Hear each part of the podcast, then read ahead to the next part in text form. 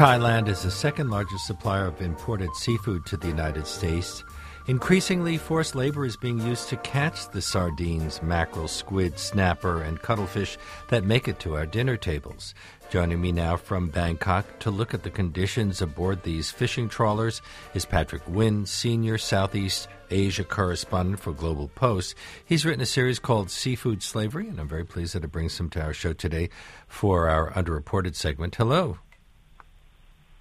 Thanks for having me, Leonard. Do we know how many people are thought to be working under these conditions? That is uh, sort of the $64 million question, and even the big entities that acknowledge that this is a major problem, such as the U.S. State Department and the UN and dozens of NGOs, if they're being honest, they'll tell you they don't have an exact answer to that question, but a very common estimate is thousands, and uh, no one really has a better answer than that, unfortunately. Is this happening mostly in Thailand or throughout Southeast Asia? Well, uh, I can say that it's happening on Thai trawlers who are all over Southeast Asia and beyond.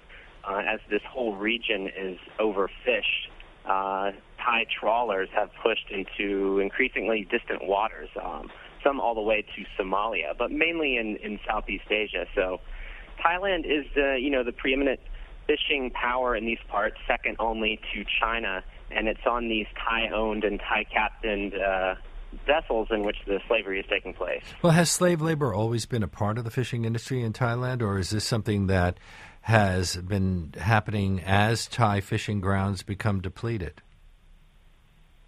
Well, it's actually a different uh, economic phenomenon. Um, in the 90s, you know, Thailand became uh, a, a, more affluent country, uh, especially compared to its neighbors. And um, these jobs used to be filled by Thai people who were uh, poor and from the upcountry. But you know, as, as conditions improved, uh, these guys said, you know, I don't want to be on a stinking trawler far from my family and far from home. So uh, they they they moved into other jobs, driving taxis or even just working at 7-Eleven. So that created this huge uh, labor vacuum, and that has been filled by men from Myanmar and Cambodia, these countries that are flanking Thailand. And uh, these countries uh, have plenty of desperate, poor men who are easily duped into coming and uh, and working on these vessels under very extreme conditions. Well, you call it seafood slavery, but uh, is this really more like indentured servitude? Uh, it, yeah, and there are varying degrees. But I think anyone who has been tricked into the situation, you know, they think they're going to go work on a farm or on construction, and they're on a boat instead, um, where quitting is not an option. And if they try to quit, uh, they are killed or, or threatened with death, and they're not paid a cent, and uh, they're discharged or they escape without making any money. Uh, those those are conditions I think that can be fairly described as as slavery, but some of these guys are working in conditions where they don't, uh, they're not quite yet aware that they're slaves. The promise of money paid to them maybe in a year is held over their head, and at some point they realize that uh, the money is never coming. You're right about a man you call Soka. What happened to him, and what kind of job did he think he was getting? Soka is a Cambodian guy from an extremely poor co- province in uh, Cambodia, and like so many other guys uh, that get sucked into this, uh, he thought he was going to make a couple hundred bucks working on a farm or working construction uh, in Thailand. So uh, that turned out not to be the case. Uh, he he came to Thailand and uh, was locked in a room, and he came with his teenage son, who was 16 at the time, and two young nephews, locked in a room uh, there were guys outside guarding it at all times. Uh, he was eventually shuttled to a vessel and said, uh, "Yeah, you're not working in a fish cannery or a factory or a farm. You're going on this uh, trawler." And uh, he uh, he wasn't able to escape for for some time. It sounds like the kind of story we hear about people who are forced into sexual slavery. In the end, uh, they all are recruited uh, with uh, with promises that uh, turn out not to be true? Well, there is, yeah, and there is a certain uniqueness to this phenomenon because it's happening in this total abyss. I mean, at least with um, at least with brothels, you can do spot checks or police raids because it's happening on a street somewhere. But you know, unless you have the political will to send out uh, marine police and do spot checks and make sure there's no slavery happening on these boats into you know really distant waters, uh, it, it you know it, it will continue. So I think it's actually much more difficult to escape this situation uh, than it is even a brothel, which can be very difficult to escape if you're in a, in a sexual slavery situation. Well, aren't there laws against this in Thailand? There are, and after 2008, uh, the laws were strengthened. And, uh, you know, if, if you read my series, you might develop a very negative attitude of Thailand's willingness to confront this problem. The, the reality is, like so many governments in the developing world, there are pockets of do-gooders, and then there are forces that cannot be overcome, such as uh, the willingness of police to do their job, the willingness of marine police to actually confront this problem. So uh, there are people that are working to solve this problem, but uh, they're not even really coming close at this point, and it's really coming to a head especially with U.S. relations, um, it's quite likely, not certain, but quite likely that in June, when the United States' next human trafficking report comes out, that Thailand will be bumped down to the lowest ranking, you know, in the company of uh, Saudi Arabia or African dictatorships, and that could prove extremely embarrassing. Well, approximately $2.5 billion worth of seafood came from Thailand into the United States last year, and I'm sure billions more went to other parts of the world. If it's such a huge industry, is there much incentive for Thai officials to enforce these laws? Well, uh, that incentive will have to come from embarrassment, I'm afraid. There is not, I'm afraid, there's not a huge outcry within Thailand stop this problem. It's seen mostly as something that happens to foreigners, poor migrants, and, and really it, it is something that's mostly happening to them. Uh, the the you know Thai Ministry of Foreign Affairs takes very seriously what the U.S. thinks of it. Thailand is one of the oldest Asian allies of the United States, and the United States has huge sway over Thailand. Um, you know, as I said, if they are bumped down to that lowest human trafficking ranking, they might be embarrassed into tackling the problem. But it's going to take uh, a lot more staff.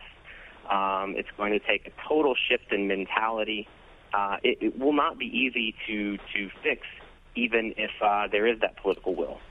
My guest on today's underreported segment is Patrick Winn, senior Southeast Asia correspondent for Global Post. He's written a series called Seafood Slavery. What kinds of conditions are there on these trawlers? There are parts of your report that sound like they're out of the 19th century with captains threatening to kill people, terrible conditions, 20 hour workdays, uh, people being traded from boat to boat. Uh, the, these just because these people are so vulnerable, uh, this can happen to them. Yes, and it's uh, it's not just the fact that they're out there in the middle of the ocean where no one's watching. Um, it's a language issue and it's a class issue. Uh, the men that control these these boats are Thai captains and Thai crew bosses. Uh, they have difficulty communicating with these guys, so if they want them to do something, um, it, it, a beating may be the way they get their point across. Uh, these guys are very disposable. You know, there's more coming all the time. So if they get enraged or if someone tries to stand up to the captain, they can be disposed of in, in very grisly ways. Well, you, uh, you write you know, of a you write of a captain who killed his crew rather than to have to pay them wages. Well, after you start to talk to a number of these guys, and I interviewed about seven or eight, and talked to many human trafficking experts that had interviewed and spoken with many more, you start to see a pattern emerge. Um, about half of the guys I spoke to had witnessed a killing. Um, there's another UN report where it's about 60 guys, and about half of them had witnessed a killing. So uh, I think it's fair to say that murder is is common. Now, are these people working primarily on the trawlers, or are they found elsewhere in the fishery process as well? Well, actually, the, I, I want to make an important caveat because uh, you might have listeners that are going to run to their cupboard or fridge and see any seafood that says made in Thailand and freak out. the the two largest uh, exports from Thailand to the U.S. when it comes to seafood are tuna and shrimp. Shrimp is mostly farmed. Uh, shrimp is farmed on land, and that is are abuses in that industry, but they are subject to spot checks, and it's not nearly as rampant. Tuna, if it says made in Thailand, was probably fished from somewhere else, imported into Thailand, processed using cheap labor, and then sent over to the U.S. or, or some other country. So we're not talking about these two principal seafood imports into the U.S. Um, that leaves a lot of other fish, though uh, sardines, cuttlefish, mackerel, processed fish cakes, fish sauce, and uh, even pet food, which is uh, uh, partly supplied by these tiny or very bad tasting fish that these guys might catch and uh, turn into what's called fish meal. So it's almost impossible to know whether that pet food actually was caught uh, in the waters off Thailand or uh, Southeast Asia, uh, caught on trawlers that uh, are forcing people into slavery. Uh, are the owners of the canneries even aware of how the fish that they're processing are caught? The way that it's set up gives them uh, plausible deniability. Now, of course, they're aware of it. I mean, the UN, the U.S., any fisherman that you find uh, on the on the docks in Thailand is aware that this is how things work. Um, but the fish that's caught by slaves goes through so many uh, steps that are just totally off the grid and not policed that by the time it makes its way to the cannery, um, the factory owner can say, well, I don't know about any slave caught fish and you can't prove it. And to a large degree, he's right. You can't prove it.